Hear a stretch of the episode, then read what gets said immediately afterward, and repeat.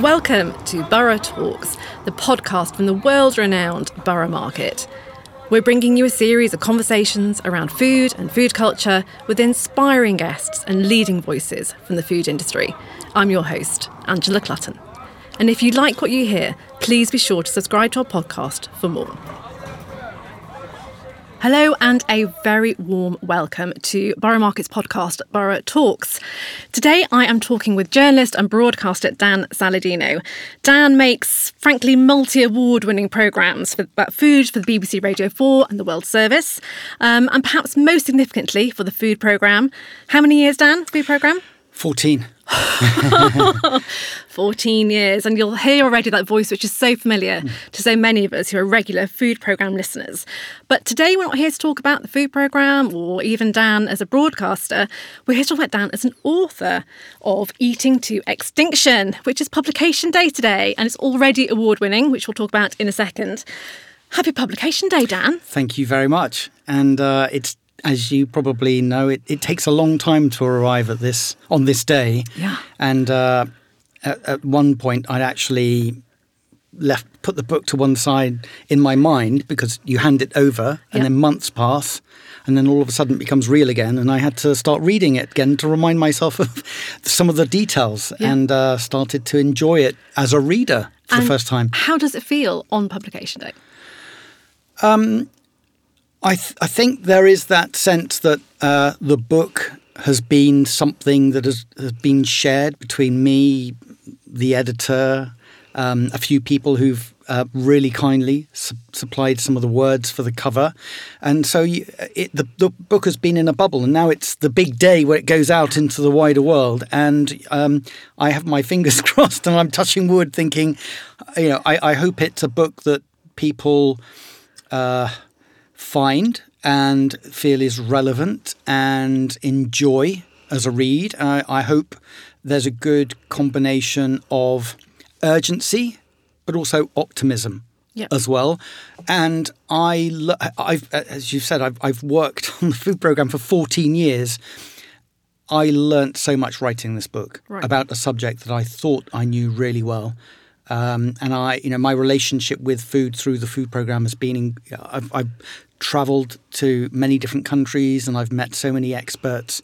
Um, I feel like I've, I, I went up another level yeah. uh, in, in writing the book. And I think that's partly to do with me usually sticking a microphone in front of a chef or another writer or a farmer and then telling me their story. And I had to sit down with this book and tell what I felt was my story or the stories I had collected that I needed to make sense of, which I hope adds some new ideas about the history of food and perhaps the future of food as well. I want to come back to some of the process and about how long you may be working on it because it is it is a big old book. Mm. But let's give um, our listeners a bit of a blast about what is it? What is eating to extinction? If you were to sum up the theme of the book in one word, I'd say it's diversity. So um, I, if I can go back to the moment when this the idea really took hold in my mind as something that I was interested in. It was my very first edition of the food program. I'd sat down in the office, and the editor had said, uh, "You need to make, you know, this your first program. What, what, Tell me what you're interested in." And what, and I said, "Well, my my dad's from Sicily, and I know right now it's the uh, harvest taking place uh, on the island for citrus." And I said, well, I, that'd be fascinating. And I thought well, maybe I could, you know, speak to some people at Covent Garden Market and make. Oh, go! You can go to Sicily and uh, make a program, which actually was it's quite unusual um, uh, because we don't travel for every every program. But yeah. it just at that time I, I, lucked out with my first program. I went off to Sicily on my own because Sheila was was busy with another program, and I arrived on the east side of the island near Catania headed to Etna, where I was meeting some farmers who were growing blood oranges around the volcano. And it was there that I had I stood in a citrus grove and had a conversation with a farmer who said, "This is my last harvest. Right. Wow. It's it's this I cannot continue." He was ploughing his pension into mm-hmm. keeping mm. his citrus grove running because cheaper oranges were coming into Italy from North Africa, from Spain, and then the that evening uh, I was invited to a meal spontaneously. So this none of this was planned. Went to this meal at an ag- agriturismo um, kind of setting. Sat down, farmers, producers, um, some campaigners were there, and every course of the, f- the, the five course meal had blood orange as an ingredient. So the pasta, the starter, Yeah. you know, obviously the dessert.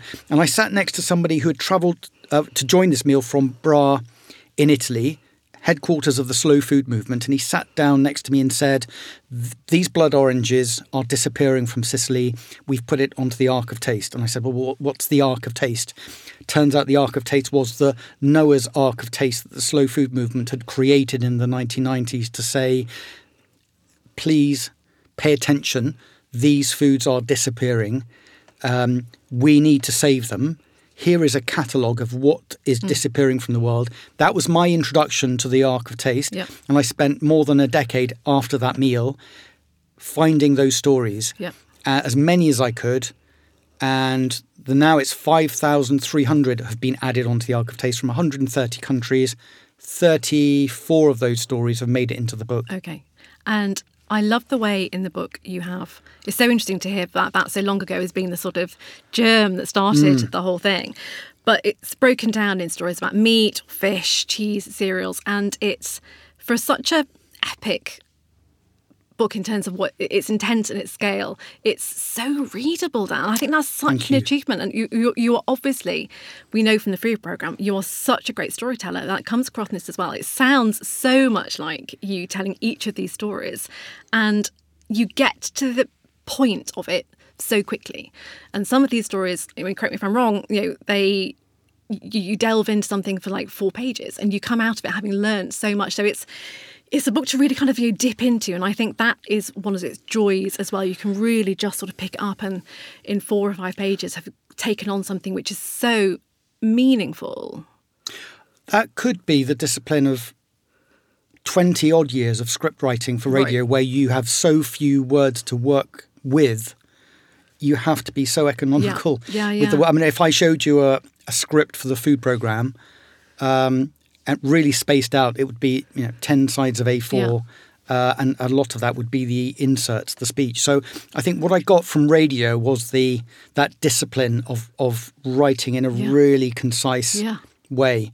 Uh, as I said, this is my first book, and you know, and I, I don't write magazine features or articles or for newspapers. I just uh, you know went straight in, and I you know the first draft was a mess. I mean, I would admit, you know, um, but I had to write it very quickly. Yeah.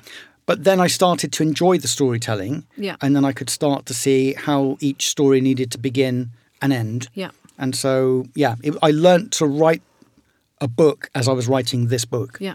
So let's get into some of the stories Mm. in a second. And I think it's important for people to see and, and to really come out to talk about it. I think that it's not just about food, it's about the environmental impact of it as well, obviously. But it's also very much, this is one of the things I love about it, about the, the cultural impacts of these things. Yeah. Was that always your intention to, to, to wrap all of that together? Absolutely. And this is what I got from, without realizing or, or being able to imagine a book might be at the end of the collecting of the stories over 14 years. What I loved about these Ark of Taste stories was that in this catalogue and some of the, you know, the information was really um, sparse, but it was everything. It was history, the economy, the flavors, the the techniques, the, the the sense of place. So through each of these specific tiny little stories of a, f- a forgotten food or an endangered food, hmm. it took you into all of those things, Yeah. history and economics. And for me, that I mentioned that word diversity, and I don't just mean genetic diversity because that that's one of the big stories in the book, which is the why we need to save them. Because um, you know we're talking today eh, on a day in which Boris Johnson has just been standing up to the United Nations General Assembly and talking about climate change. And it might be a detail that many people have missed, but he talked about desertification, he talked about drought, and he talked about crop failure. And the idea is that in the 21st century, as the climate changes, because we've been so efficient in the 20th, 20th century of, of creating so many calories um, with um, genetic uniformity, we are now realizing that what we really need for this changing planet is adaptation and diversity. So there is the genetic diversity that we need. So that story of the seed vault in the Arctic Circle, Svalbard, with you know you take wheat, more than two hundred thousand samples of wheat inside that seed vault. But you're right; it's not just about the genetic diversity that we need for our food security. For me, it was almost like the you know telling the story of what it means to be human, and how how ingenious our ancestors were, and how their identities and their cultures uh, were informed and formed food. Um, so this is why I think, for me, I, you know, I like to think there's a lot of anthropology in the book. Hugely so. And I think that makes it all the more powerful because you're connecting these stories with people and cultures. And it tells you so much about people, place, and time. And through that, you do learn so much. You just touched on the first area that I'd really love us to delve into, which is about grain and crops. And in the section um, around that, you talk about Orkney, and I'd, you know, I'd love to just for us all to understand a little bit more about what you were just talking about in terms of well the lack of diversity of the grains that we have, and, and that used to be thousands of different types, and that's very much not the case now. Just talk to us about that, and also why it matters. Yeah. Um, so uh, as you say, the, the book is divided into 10 different parts, and there is, uh, so it's, it starts with wild, and in a sense, that's the be- beginning of our relationship with food as hunter gatherers. So it's mm. very much, that's why it starts with wild. And then it moves on to cereals, and that's, you know, us becoming farmers and domesticating some of the wild plants, such as wheat, rice, and, and maize. And barley also features, as you've mentioned. So Orkney Bere is a type of barley, and like wheat, it's spread out of the Fertile Crescent, you know, many many thousands of years ago. And as with all those other cereals, so uh, oats and wheat, and as they spread, they diversify and they adapt to many different locations, and also the palates of the people who are who are growing and eating them. So those farmers would have been selecting as nature is deciding which grasses, which cereals survive. And on Orkney, you know, as as you can imagine, an exposed um, island in It's a the North place, Atlantic, isn't it? it is absolutely. And um, so, if you can imagine, uh, well, the further north you go in Europe, the harder it is to grow wheat. But on Orkney, barley did grow, and that then informs the the diet of the inhabitants. So you have bere bannocks, you know, these flatbreads. Um, and, and the further north in Europe you go, the flatter the bread becomes because you, that's what you're you're baking with. so fascinating. Yeah. I hadn't really thought about it in quite that way until I read it and go, well, of course, Yeah. of course that's true. That's just the living experience we all sort of know about. But the why is so interesting. And so the story of Bere, uh, which I tell through the story of a mill on on uh, Orkney, um, in which probably by the middle of the 20th century, Bere itself as a crop was was fading away, and if it was being grown, it was probably being grown to feed to animals. And it was only in more recent years that scientists, botanists on the island, with a bit of funding from the Scottish government, started to think about well, what did grow here and what survived, what grew well here, um, and they started to research the the land races, as they're called, these locally adapted grains. And it turns out barley and bere, the, the a variety you know that that grows on on um, Orkney, grew when you know in the harshest winters when or, or spring summer when it when the weather really um, hit hard. Crops that would do very well could often provide nothing. The bere might have a lower yield, but it was always guaranteed to deliver some food. So it was it was so adapted to the conditions of Orkney. The other story we've been hearing this week, that idea of natural gas, fertilizer, CO2, and this idea that um, natural ga- gas uh, prices are so high that fertilizer companies have stopped producing fertilizer and a byproduct is CO2. That reveals to us that you know something of the supply chain we're dealing with now in the 21st century. And that question of that energy into the fertilizer, what the scientists also found was that bere would grow without those chemical inputs. So here we are, 21st century. We are also talking on a day in which the UN Food Systems Summit is happening in New York. They are trying to come up with ideas for the world of where do we go from here in terms of our food. My argument is that you know, bere bere as a form of barley, it's not just a you know a lovely, amazing story of history. Thank goodness it survived.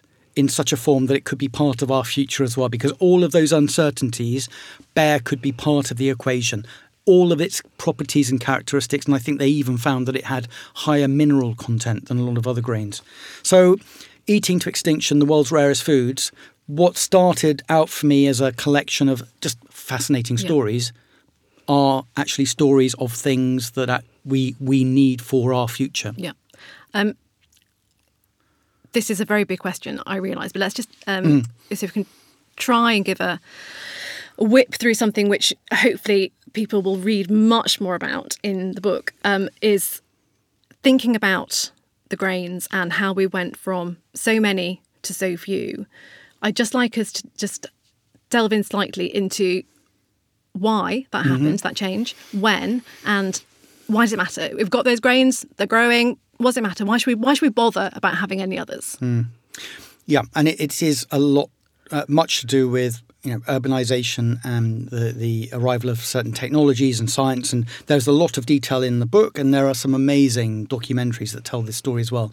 But but in brief. Um, Industrial revolution, and we start to see new technologies such as roller mills. That starts to change the way in which um, grains are processed. It means we could have more refined flour. Um, that means the flour can be kept longer, it doesn't go rancid so easily. Um, and that starts to change our relationship with wheat. Fast forward to the early 20th century, and we start the arrival of the word genes and genetics. Uh, plant breeding becomes a real science. Um, though that knowledge then is transferred to a big push post Second World War, which which we now know as the Green Revolution. Uh, and just to set the scene, obviously after the war, all the devastation, people were going hungry. There was also um, in the years that followed a population uh, boom, and so there was concerns over uh, famine in, in different parts of the world. And with with all of that expertise and knowledge and the the, the talents of, of specific breeders such as Norman Borlaug, they take Tell us a little about Norman. Borlaug. Norman Norman Borlaug was um, uh, some people would describe as an obsessive plant breeder who was um, given the task when he was based in Mexico um, to come up with disease-resistant wheat for Mexico to, to actually improve the, the the the livelihoods of farmers. Borlaug was so uh, driven, um, and you know he was he's now described as you know a man who tried to feed the world and was eventually awarded the Nobel Prize. Um, not only did he come up with a, a, a type a new type of wheat that would improve yields in Mexico, and he did this by meticulous breeding. You know, and he was spent years on his uh, on his own doing this arduous task of hand pollinating different wheats to see if he could create something special, which he did. He took a Japanese dwarf wheat and combined that with some other uh, wheats with attractive properties, and um, yeah, so it, he he developed these wheats that were shorter which meant that they could grow grains. They, they could put more more energy into the grains than just growing tall. But they needed to be. You know, they needed lots of chemical inputs such as fertilizer and pesticides and water, which at the time didn't seem such a big issue. Um, and he changed the world, and he changed the food system because he was so successful in creating these dwarf, high yielding wheats that they not um, only were grown in Mexico, they quickly went to India, to Pakistan, Roughly when is this now? 60s, 60s, and then into the 70s. And, and in parallel, this is also happening with rice as well. And so, what we end up with is this really attractive solution to world hunger and productivity, high yielding crops. But they're all the same. There's a there's a there's a great deal of uniformity, and so I tell the story of a, a Turkish emmer wheat, which um, was adapted to the conditions of a mountainous area in eastern Turkey, and like thousands and thousands of other wheats, it was it was displaced by these new green revolution wheats, and so the whole the whole system in terms of the the, the breeding of the wheat. The, the um, chemical industry that, that delivers the goods for that wheat, and then the processing of, of that wheat and the rice, and eventually uh, corn and you know maize as well. Um, so we end up with this attractive idea that um, this is going to fix everything. Uh, they're super producing. Um, it takes you know fewer farmers to deliver more It's calories. all sounding great, Dan. It does. No, absolutely wonderful. And this is, and uh, again, Borlaug is seen as a hero. And he won the Nobel a big Peace but Prize. coming though, isn't there? But there is a big but. And even Borlaug saw the but. And he said this is not the long term fix. Other things around the world will need to change.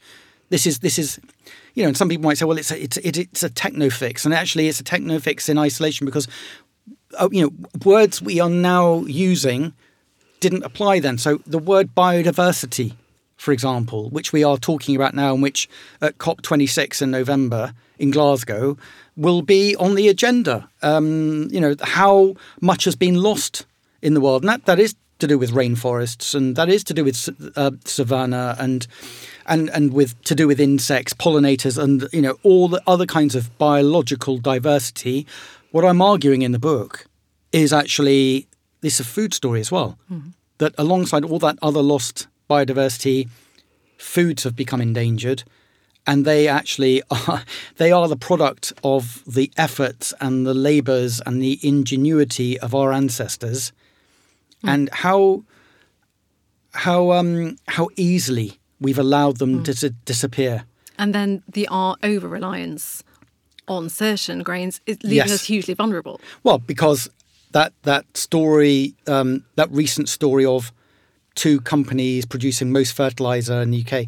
So it's not just about depending on a small number of plants and mm-hmm. animal breeds, mm-hmm. which is another story. Mm. It's also depending on a small number of companies as well. Yep. And therefore, it's as if you know, if you were to invest your life savings in, in, in, in a portfolio and you only chose two companies, then you're taking a big risk. And we've done the same with food. And that's why diversity isn't just important, um, but also I, yeah, it's going back to the idea that you know what makes us human and what makes you feel like you are in a certain part of the world as well. Yeah. Let's run with that idea about different parts of the world and about globalization and the way that could sort of papering over the differences of, of, of place uh, and time and, and different cultures. And you tell one of the wonderful stories, one of the one stories about um, Japan. And you're telling a story very particularly, I think it's about skipjack tuna. Is that right? yeah. And you're telling that story, but within a much larger context of how much things changed for Japan and why. I'd- love you to tell our listeners just a little bit about that. Yeah, this is uh, uh, a, a preserved fish. Um, so it's bathed in salt and then and packed in salt, so it becomes it, its flesh becomes really hard, and it- and actually in the process it's turned into something beautiful because it's a ceremonial um, food as well, uh, and it's used at, at shrines.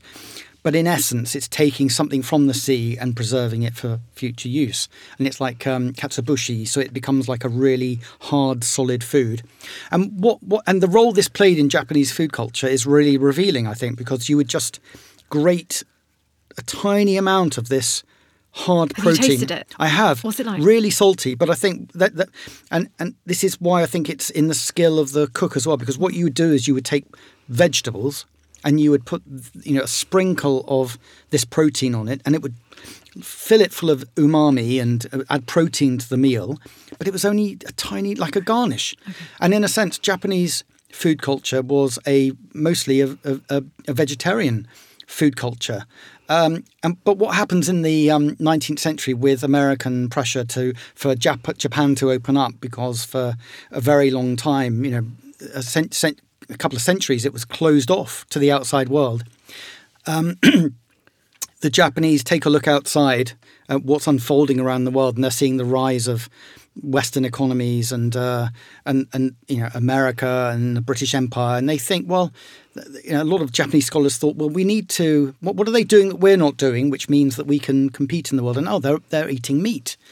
And so there's a transformation that takes place from the 19th in, into the 20th century in Japanese food culture where it becomes more meaty. And um, and then I tell the story of um, you know this is also captured in the idea of bluefin tuna, which many people associate with being you know this, that's a, you know a part of deep Japanese food culture, but it's not. And I it had was- no idea about this until I read it in Yeah. Eating to Extinction. And tell everyone, tell Yeah, everyone. no, but it was you know it, it would have been dismissed by most cooks and chefs in Japan at the beginning of the 20th century as being, as, as one expert calls it, a garbage fish, oily, fatty, you know, not not at all pleasurable, and uh, because of this changing palate, and then there's the American occupation of Japan as well. So they, the, you know, the American influence actually changes um, agriculture in Japan as well. But what we then see is that, um, and this is a great story that, that, was uncovered by another journalist a few years ago that I include in the book. Um, they, they, they were sending lots of electronic goods over from Japan to the states, but the planes were coming back empty, and they need that's a very expensive thing to do. Mm. And then somebody did a bit of scouting, and then they realised that there were these huge fish being caught on the um, the east coast and they thought, well, you know, that could be a potential ingredient in Japan, uh, and because there's this you know, demand for more more meat, um, perhaps this could work economically, and it and it did, and and the the fish in question was bluefin tuna, so it kind of enhanced that appetite for something that had been yeah. dismissed a few ye- uh, decades ago. But as you say, it's it's a it's an amazing example of how food cultures change, yeah. also of how we perceive some food cultures completely inaccurately, um, and how external influences can change things very quickly. Yeah. And so the uh, are talking about at the beginning of this about um, the skipjack tuna and the yeah. curing of that, how to what extent is that still being done? There is one producer left. Literally one. Literally one producer left producing that particular using that technique of salting the skipjack tuna to create these solid little blocks. More people are making katsuobushi. That's a more mm-hmm. that's a more familiar um, food process. But for what it, I mean, so it's it's about skill, knowledge, craft that's disappearing with with this mm. guy if if nobody follows on from him. But also, it, it's the last glimpse, in a way, of that predominantly vegetarian food culture mm. with just a sprinkle of protein. Mm. And for me, it's almost like a clue that, um, and again, this, I, the book isn't about meat or different comparing one diet against mm. another or arguments in favor or against veganism or vegetarianism it showed or it told me what our relationship with protein and animal protein had been and it, which is extremely different to some of the other stories in the book where I talk about the abundance of chicken, which is a familiar thing, but again, fascinating in, in terms of how that happened, and it's like the Green Revolution story again a, a huge application of science and technology and breeding knowledge to transform mm. a food mm. very quickly. And fish, it feels certainly it feels reading that section of the book is something which has very much suffered through you know all, all of this uh, you know, sweeping through of things. There's a, a, line from the book. You say we believe the oceans contained a limitless supply of food and became far too good at extracting it you know, that sort of sums up the problem. Yeah, and it, it, it's uh, and again, it's almost as if the technologies that we acquired during war wartime. Second World War, like sonar or whatever. It's almost like we then, you know, after that war was finished, we, we started to wage a war on the fish in the sea using that technology. Um, and yeah, I mean, with that amount of effort, um, how could the fish how could the fish survive? Yeah. Um, and we were we were just we became too good. Yeah. At that, and um, this is why I think the work there's there's an expert who who helped with some of the research, Callum Roberts, who's a professor of marine biology, and the the thing that st- struck me about his work was that he was saying there is nobody alive today who can relate to the abundance that the seas once had. And what he did, he went back to records that were in people's diaries or looked at paintings capturing what the, the, the seas were like. And it's just mind blowing about the fact that, and perhaps there's some exaggeration, but sea, you know, sea captains saying it was difficult to move the boat through the water because of the, the size of the, the, the schools of fish that surrounded yeah. them. And that has disappeared from our world. It's heartbreaking, mm. and it's such an interesting section of the book, as I say. And you, you talk a lot, you, uh, such an interesting section about salmon and about oysters, which all very much plays into that. But I just want to dip as well into what we talked about um, towards the beginning of this, which is that it's not just about the impact on uh, food and food culture and the environmental, but the cultural impacts as well. And there's a lovely story. Um, well, it's not a lovely story at all, really. It's a heartbreaking story about um, West Africa, the grey mullet roe, and how it's the particularly the women who are being impacted about what's happening there in terms of eating to extinction. Mm. Just tell us a little bit yeah. about that story. Yeah, I'm pleased you've selected that one because that this is the Imraguen, a nomad. What were, they were a nomadic people who moved along the, uh, as you say, the coast of West Africa, uh, as the fish moved as, as well, and they uh, they they had this great skill of taking the the roe, the egg sacs from the the uh, mullet, and preserving them. And then I think over centuries that this would travel through um, Africa would, would be prized in Egypt. Um, but it captures also uh, the arrival um, in recent decades of huge fishing vessels along the west coast from Europe, from China, from Russia, um, all backed with government subsidies as well, which there is absolutely no way the Imraguen, let alone the people of Mauritania, where you know the country that they're in, can compete with. And in fact, the Mauritanian government then enters into deals with European governments to sell off quota so they can come into those waters and and fish. But what then unfolds is this this culture of, of these this nomadic people who are great great uh, great fishing um, community where there was a, a, a sexual di- di- um, division of labour. So the men would go out fishing, and then the women would um, then prepare or you know process the roe. Now the men could still go out and be paid to go out onto these foreign vessels and fish. The women were left with no fish to process, and so the, the, the real victims of that story of, of the the mullet, the, the egg sacs no longer appearing was that the women lost mm. their jobs, their livelihoods, and some had to go to the cities. And has that gone, Dan? That is pretty much gone. So just before I sent the book off, I was trying. I, yeah, it took me a long time to speak to people who are actually in that part of Mauritania, and that unfortunately was um, one of the stories where I didn't, I wasn't left feeling optimistic because no. people had made efforts over the years to try and help the women supply them with fish or to give them markets so that they could sell into Europe. And the last conversation I had was that there were very few, if at all, any women who were processing um, the, the, the egg sacs. That could have changed. Mm. And uh, I know there are many NGOs or charities or, or activists trying to restore that culture because it's just devastating mm. on an entire population.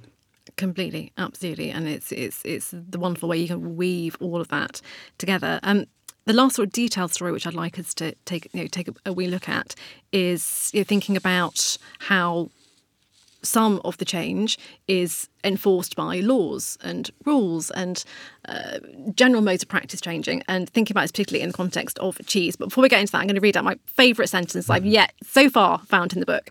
I feel awkward reading your words at you, but I'm going to. So Dan says, cheese changed the world enabling humans to extend their reach and settle in some of the most inhospitable places on Earth, among mountain ranges and in highland areas. By turning milk into cheese, the life giving energy of the sun could be captured and stored. Mm. I mean, just let everyone soak that up. You know, the mm. life-giving energy of the sun can be captured and stored within cheese. You, you, you just create this wonderful world of what cheese is beyond just just yeah. loving eating it. Uh, Sorry, Granddad. No, you I, I, you've got you know you've absolutely got it, and I and th- this again was just one of those moments where I just yeah, it hit me that this was something that was so important to our history as yeah. as as humans that there came a time when that interaction between humans and, and livestock, animals and sheep, goats, cattle, and and that process of figuring out, you know, the milking process and the, the acid, acidification of the milk and turning it into cheese, that you could store that, you know, liquid, that that that sunlight, that energy, which meant that that in those parts of the world where you couldn't grow, grow grains, yeah. you could go with animals and and survive because they were doing the yeah the transformation for you. It's incredible to think of cheese mm. like that, and yeah. it, and also that a cheese made in a particular place, with the pasture and the microbes in the air and all of that, that cheese is identifiable as being in that place. It's unique, yeah, to that ecosystem. As you say, the pasture, the wild grasses and other plants, the breed of cattle that can survive only in that, or you know, can survive and do very well in that environment. The microbes in the air um, and around the whole process of, of cheese making, you know, the, the, particular skills and desires of the farmers in that part of the world. All of those things only come together um, in that one location, mm. and they produce a cheese, which is a you know a unique food, and and it, it you know I would argue, as would many other people, that it, it is cheese that is the food that truly reflects reflects the place that it comes from. I think that's why at Borough Market the cheese is really you know a fundamental part of the experience. You know, there's so many cheese traders there, and so many people who have these wonderful stories, these wonderful cheeses that are connected with you know particular places around the world, not just British mm. cheeses. But the one I would really like to focus on is story you tell in the book about British cheese, about Stilton slash Stichelton. Mm. Just tell us tell us what that story is and, and what that story tells us. Well, it it it, it tells us uh, about the um, evolution of certain particular British styles of cheese, and Stilton, as with with many of the others that we we love, you know, cheddar, um, Lancashire, they, they were they were products of the modern era, and they were cheeses that could be traded and transported, but they were very much part of, you know, the place that they, they came from. So they had their own characteristics. As And a, as a good Lancastrian, I'm obviously you know very proud of you know Lancashire cheese and you know, and the Mrs. Uh, Kirk's, you know, which is Mrs. very Kirkham's, yeah, much, yeah. which is absolutely it. and we talk about uh, Kirkham's because that's the surviving, you know, traditional Again, only one, raw yeah. milk. But there were hundreds of them. Yeah. and you know, and likewise with Stilton, uh, before the Second World War, or in fact before earlier than the Second World War, it started. It, sta- it was starting to, to fade away as a farmhouse cheese, and it, and it ended up in factories. But I think uh, the, the really important story that applies to to Stilton, but also many of the other cheeses, is that transformation of of milk and particularly liquid milk because as as we urbanized and milk liquid milk started to be moved around a lot more or became you know a product of the cities there were risks and hazards of that. And so quite rightly liquid milk um, was pasteurized. Che- cheese is a different thing altogether in terms of the fermentation process actually does resolve a lot of the safety issues. But as as with so many things it all gets swept up. And so most um, British cheeses then become cheeses made with pasteurized milk. Stilton eventually was no exception. So um, in the 1980s the very last uh, raw milk Stilton um, was produced and you know there were food scares um, un, you know unfounded food scares or, or associations made with raw milk that were never proven. But w- what it meant was that, that a cheese did go extinct, and that was the unpasteurized milk Stilton. And um, thank goodness, uh, Randolph Hodgson of Neal's Yard Dairy, along with Joe Schneider, uh, an American, hatched a plan together to bring back this extinct raw milk I think we should make a film about this. It's been It a film should, about, yeah. Should be, there should be a, yeah, film. a, a great buddy movie of these two guys you know, rescuing this cheese. And, you know, and and Joe Schneider saying, well, I'm an American. Why should I care? But he's saying this is your heritage. And actually, I think that's the thing that maybe people might think, well, it still tastes like a still, you know, it's, Stilton still tastes like Stilton. But, but actually, for a lot of people, no. It, and, and the story matters and the, and the, the flavors that they love associated with that different production technique, all of that matters. And the fact that it was the original Stilton was made with raw milk, that matters. Joe Schneider got that. And he, you know, and saying, well, this is your heritage, I'm going to help bring it back. And so, so they did, and they couldn't call it Stilton because at that, by, by the time that they started to bring back a raw milk uh, cheese made to a Stilton recipe, um, the PDO, so basically the um, the the legal um, criteria by which a Stilton was judged had as one of its rules that it had to be made with pasteurized milk, and so legally they couldn't call it Stilton, and so they came up with the name Stichelton, named after the Old English um, uh, name for for Stilton. Which So- I didn't know. well, there's obviously Yeah. so much I didn't know Yeah. before reading this. But, it's a lovely little yeah, touch. but it's a really optimistic story, isn't it? That Yeah. things can go extinct, but things can be brought back. Yeah. Well, you've led us on to ending on a positive note, which I think the book really does. I think it's Bee Wilson who, on the back of the book, is credited as saying it is a book about loss, but it's also a book about hope. And that very much comes across. Um, and let, let's look at that. What are your fears for the future, but also hopes for the future in terms of the food system in, in its broader context? Well, it was only possible to write the book because there were so many people out there that I could go and visit who were saving things. So, in a sense, the book is their story. It's the story of people who are fighting to save these food traditions and these genetic resources and these flavors and these cultures. So, in a sense, um, I, would say, I, well, I would hope the book does leave you on a positive note. But also, as there are movements now underway, and you know, the Ark of Taste itself, coming from slow food, mm. is a reflection of the fact that there is now a global network of people mm. who care about these things. More importantly, and I think the real cause for optimism is that, um, well, again, today, United, uh, the United Nations Food Systems Summit, diversity is part of the agenda of that. The world has woken up to the idea of the importance of diversity. Uh, a lot of people were making these arguments many decades ago. In fact, when the f- Green Revolution was underway, a, um, a, a, botanist called Jack Harlan, an American uh, botanist, was saying this is a problem and then that was in the early 70s. Mm. Um, the Russian um, seed saver uh, Nikolai Vavilov, Vavilov uh, in the 1920s was saying we need to save diversity. So, in a sense, I feel optimistic now because uh, although it feels very frightening what's going on around us, very big organizations are now saying this matters, mm. governments get it, the message is going out to us um, I don't think I don't think the blame should be put on our shoulders as individuals because there are very big, powerful structural forces um, at play. But I think that awareness, and I hope a very small contribution in raising that awareness in writing the book, means that more of us understand that beyond is it good for me? Do I like the taste of it? Um, is it healthy or not? Is it cheap? That added on to that um, is diversity. Mm how diverse is this food really, and whether you know you're eating a cheese, you know, bar of chocolate. Behind that lies plants, fruits.